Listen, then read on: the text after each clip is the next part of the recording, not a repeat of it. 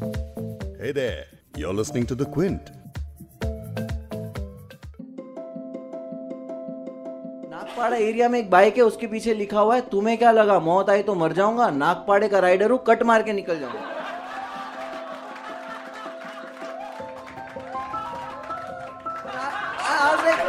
ये यमराज का काम कितना कंफ्यूज कर रहा है।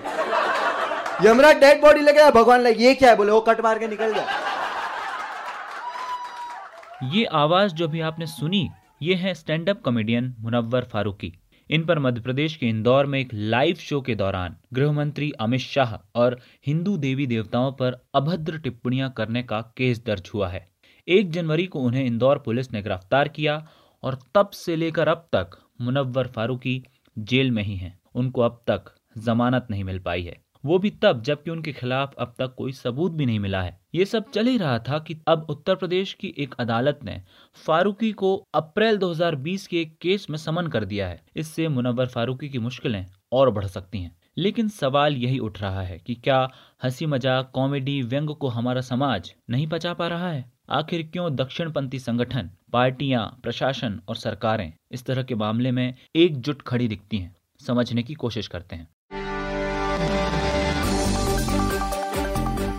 क्विंट हिंदी पर आप सुन रहे हैं बिग स्टोरी हिंदी। मैं हूँ आपका होस्ट वैभव पलनीटकर। आज के पॉडकास्ट में बात करेंगे मुनव्वर फारूकी गिरफ्तारी के मामले की। एक हंसने हंसाने वाला युवा पंद्रह दिन से ज़्यादा से जेल में बंद है। पुलिस उसके खिलाफ सबूत तक नहीं पेश कर पाई है और अदालत ने भी उसे जमानत देने से मना कर दिया है। बात करेंगे मध्य प्रदेश के स्वतंत्र पत्रकार काशिफ ककवी से और उनसे इस केस से जुड़े ताज़ा अपडेट लेंगे। इसके अलावा क्विंट के लीगल एडिटर वकाशा सचदेव से समझेंगे कि फारूकी के केस में जमानत याचिका खारिज होना क्यों चौंकाता है। क्योंकि इससे फिर से पता चल रहा है कि यहाँ पे कितनी बुरी तरीके से इस केस को बनाया जा रहा है जब एक्चुअली कोई इशू है नहीं। साथ ही कॉमेडियन संजय रजौरा से समझेंगे कि क्यों आज के दौर में कॉमेडी करना कठिन होता जा रहा है। वादों की एक एक करके सबको घबराना पड़ेगा। कल को ये भी होगा कि आपके घर की जो महिलाएँ हैं, वो अपनी मर्ज़ी से अपनी ज़िंदगी के डिसीज़न नहीं ले सके होना ही शुरू हो रहा है। लौटते हैं आज के पॉडकास्ट पर। सबसे पहले आपको मामला समझा देते हैं। न्यू ईयर के मौके पर कॉमेडियन मुनव्वर फारूकी को इंदौर के छप्पन दुकान के कैफ़े में कॉमेडी करने के लिए बुलाया गया। शो के दौरान ही कुछ लोगों ने आरोप लगाया कि शो में गृहमंत्री अमित शाह और हिंदू देवी देवताओं पर अभद्र टिप्पणियाँ की गई हैं। स्थानीय बीजेपी विधायक मालिनी सिंह गौड़ के बेटे एकलव्य सिंह गौड़ की शिकायत पर पुलिस ने मामला दर्ज कर लिया। गौड़ ने बताया कि वो अपने सहयोगियों के साथ शो में बतौर दर्शक शामिल हुए थे। इन लोगों ने फारूकी के कंटेंट पर ऐतराज जताया और इस पर हंगामा कर दिया। उन्होंने शो को भी बंद करवा दिया। गौड़ स्थानीय हिंद रक्षक दल के संयोजक भी हैं। उन्होंने आरोप लगाया कि शो के दौरान सोशल डिस्टेंसिंग का भी पालन नहीं किया जा रहा था। कुछ मीडिया रिपोर्ट्स के मुताबिक कॉमेडियन की पिटाई भी की गई, जिन चार दूसरे लोगों को गिरफ़्तार किया गया है। उनके नाम है एडविन एंथनी, प्रखर व्यास, प्रियम व्यास और नलिन यादव। इन सब पर भी आईपीसी की धारा दो सौ पंचानबे और दो सौ उनहत्तर समेत अन्य धाराओं में केस दर्ज किया गया है। सबसे पहले चलते हैं काशिफ ककवी के पास, जो कि मध्य प्रदेश में स्वतंत्र पत्रकार हैं और क्विंट के लिए रिपोर्ट करते रहते हैं। और इस केस को भी वो करीब से ट्रैक कर रहे हैं। उनसे समझते हैं कि इस केस में ताज़ा अपडेट्स क्या हैं और आखिर क्यों मुनव्वर फारूकी की मुश्किलें आगे बढ़ सकती हैं। केस का आलम हालत ये है कि अभी उनको दूसरी बार रिमांड पर भेजा गया है चौदह दिनों के लिए। और जो कोर्ट की तरफ़ से टेंटेटिव डेट दी गई है वो हेयरिंग की वो है ट्वेंटी फाइव जो कि कम भी हो सकती है।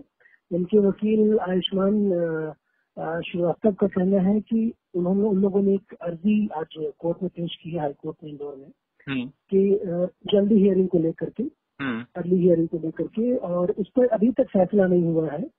शाम तक कुछ होने की उम्मीद है।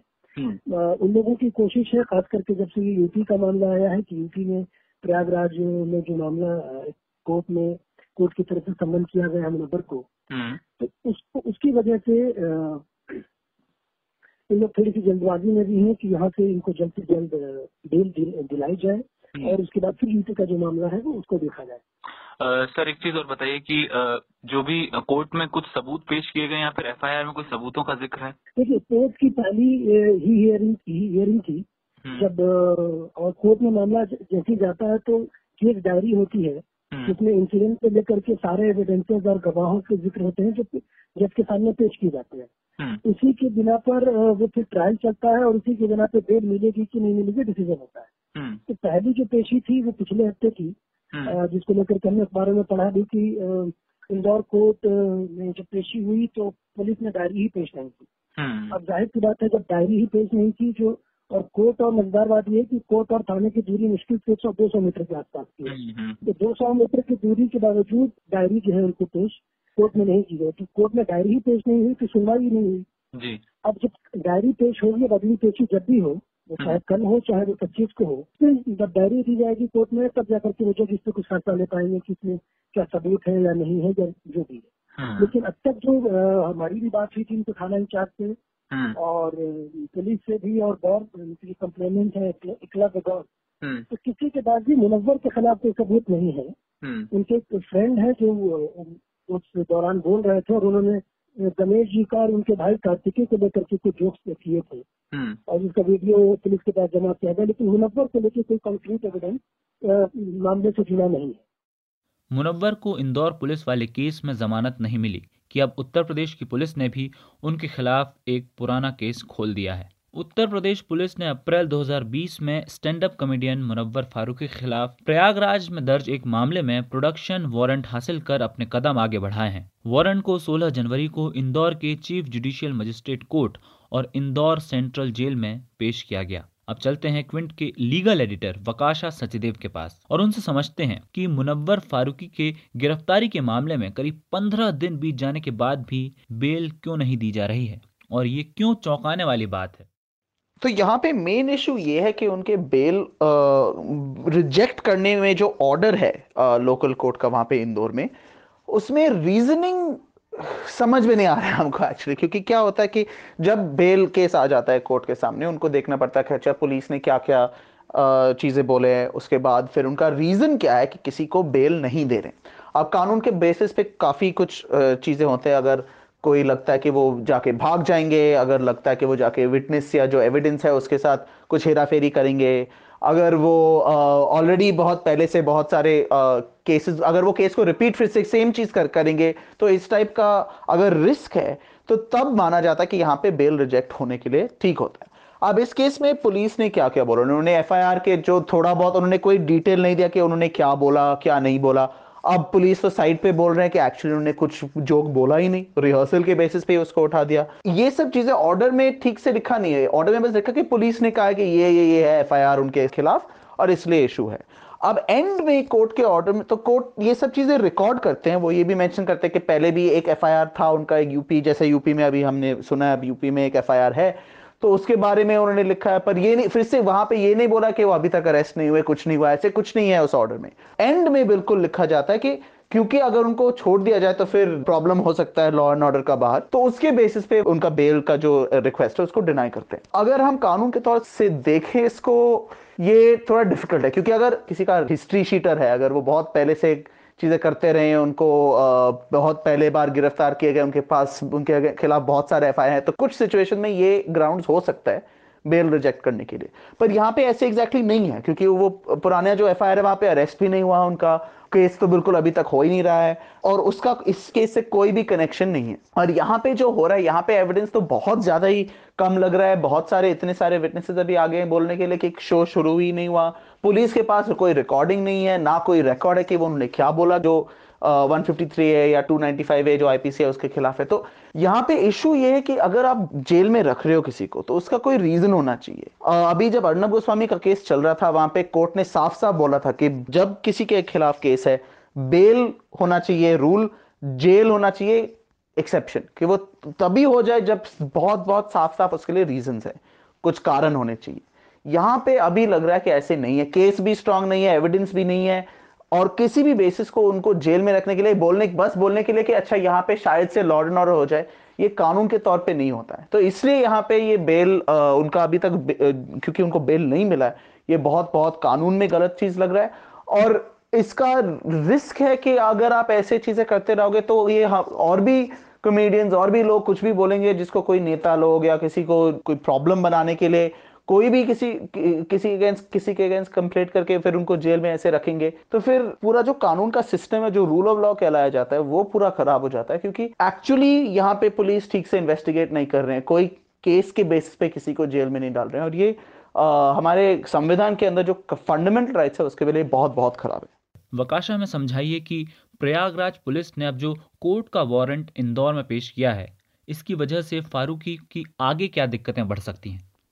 अब ये जो नया चीज़ है कि प्रयागराज के पुलिस अब जाके उनको इंदौर से लेने गए हैं, इसमें एक और भी प्रॉब्लम है क्योंकि इससे फिर से पता चल रहा है कि यहाँ पे कितनी बुरी तरीके से इस केस को बनाया जा रहा है, जब एक्चुअली कोई इशू है नहीं। अगर आप कोई जोक बना रहे हो, ठीक है, किसी को अच्छा नहीं लगा, बुरा नहीं लगा, वो उससे ऑटोमेटिकली वो गैर कानूनी नहीं होता है, वो दंडनीय अपराध इमीडिएटली नहीं होता है, अगर किसी को खराब भी लग जाए उसके लिए कुछ एविडेंस होना चाहिए। पहले तो होना चाहिए कि उनका इंटेंशन भी हो और दूसरी बात ये होना चाहिए क्योंकि ये पब्लिक ऑर्डर ऑफेंस होता है कि यहाँ पे कुछ एक्चुअल इफ़ेक्ट असर होना चाहिए कि लोग जाके गुस्सा हो गए, कुछ एक्चुअल वायलेंस हो गया, कुछ हिंसा हुआ है, तभी ये प्रोविज़न जो है, ये जो कानून के जो प्रावधान है, ये रेलिवेंट हो जाते हैं। क्योंकि ये मध्य प्रदेश में इतना सारा बवाल बना है इसके बारे में, लोग को पता चला कि पुलिस कह रहे कि हमारे पास कोई एविडेंस ही नहीं है, वो रिहर्सल के लिए उसको उठाया जा रहा है। अब लग रहा है कि उनको मध्य प्रदेश में बेल मिल जाएगा। क्योंकि मध्य प्रदेश हाईकोर्ट जब इस मैटर को साफ़ साफ़ देखेंगे तो उनको लगेगा कि यहाँ पे कोई ग्राउंड नहीं है बेल को रिजेक्ट करने के लिए। तो अब ये एक लग रहा है कि दोनों पुलिस फोर्स बैठ के यहाँ पे एक सिस्टम बना के रखा है कि ठीक है, अब उसको यहाँ से निकाल रहे हो तो चलो, उस वाले केस में उठा के रख दीजिए। आपको याद होगा जब कफील खान के अगेंस्ट केस था तो यूपी में जब उनको बेल मिला, फिर उसके बाद यूपी गवर्नमेंट को फिर से उसको, उनको जेल में डालना था तो उन्होंने जाके एनएसए के अंदर उनको उठा के ले गए थे। उसमें जब फिर इलाहाबाद हाईकोर्ट ने एक्चुअली सुन के देखा था तो उन्होंने साफ़ साफ़ बोला कि ये कानून का अब्यूज है। दूसरी चीज़ याद रखना चाहिए यहाँ पे कि अगर ये एक्चुअली इतना सीरियस मामला था, अभी ही उनको क्यों अरेस्ट करना था? ये काफ़ी महीने पुराने केस है प्रयागराज में जो लगा है। इससे पता चल रहा है ना कि सिस्टम क्या हो क्या रहा है इधर। उनको बस जेल में रखने के लिए ये एक चीज़ चल रहा है और ये एक मैसेज भेजा जा रहा है ना हर कोई भी कॉमेडियन को कि आप ये चीज़ें मत बात करो, ऐसे मत करो, इस टाइप की चीज़ें मत बोलो। इफ़ेक्ट तो यही है ना अगर हम सब चीज़ ये देख ले और ये यहाँ पे सबसे डेंजरस चीज़ यही लग रहा है। मुनव्वर फारूकी की गिरफ्तारी की घटना एक स्वतंत्र घटना नहीं है। तनिष्क के विज्ञापन का बायकॉट हो और सुटेबल बॉय तांडव जैसी वेब सीरीज़ का विरोध हो, इन सब के तार कहीं ना कहीं आपस में जुड़े हुए से दिखते हैं। अब बात करते हैं कॉमेडियन संजय रजौरा से और उनसे समझते हैं कि इस नए फ्रिंज से सिर्फ़ कॉमेडियन परेशान है, ये कहना गलत नहीं होगा। बाकी समाज के और दूसरे लोग भी इस तरह से परेशान हो रहे हैं। सुनते हैं संजय रजौरा को। But unfortunately it's a fallacy to think कि भाई एक पर्टिकुलर टाइप ऑफ़ प्रोफेशन या एक पर्टिकुलर टाइप ऑफ़ वॉइस है, उन्हीं को घबराना है। बात ये नहीं है बात है कि एक एक करके सबको घबराना पड़ेगा। कल को ये भी होगा कि आपके घर की जो महिलाएँ हैं वो अपनी मर्ज़ी से अपनी ज़िंदगी के डिसीज़न नहीं ले सके होना ही शुरू हो रहा है तो अपनी मर्ज़ी से पढ़ाई शादी करियर कोई कह रहा है रात को तो कोई कह रहा है घर से निकलेंगे तो फिर उनको ट्रैक करेगी पुलिस कोई कह रहा है अपनी मर्ज़ी से शादी नहीं कर सकते कोई कह रहा है कि लड़कियों की जगह रसोई में है कुछ है तो ये सबके सबके ऊपर ही आएगा। सोशल मीडिया पर मौजूद ट्रोल्स अब खुलकर भी सामने आने लगे हैं। स्थानीय प्रशासन से लेकर सरकारें इस तरह की घटनाओं में हिस्सा बनती हुई नज़र आ रही हैं। खुले विचारों की तरफ़ बढ़ने की बजाय कहीं हम अपने कदम पीछे तो नहीं ले जा रहे हैं। इस पॉडकास्ट के एडिटर हैं संतोष कुमार, इसके होस्ट और प्रोड्यूसर हैं वैभव पलेनीटकर और इसके साउंड एडिटर हैं फबेहा सैयद। अगर आपको बिग स्टोरी हिंदी सुनना पसंद है तो क्विंट हिंदी की वेबसाइट पर लॉग ऑन कीजिए। और हमारे पॉडकास्ट सेक्शन का मज़ा लीजिए।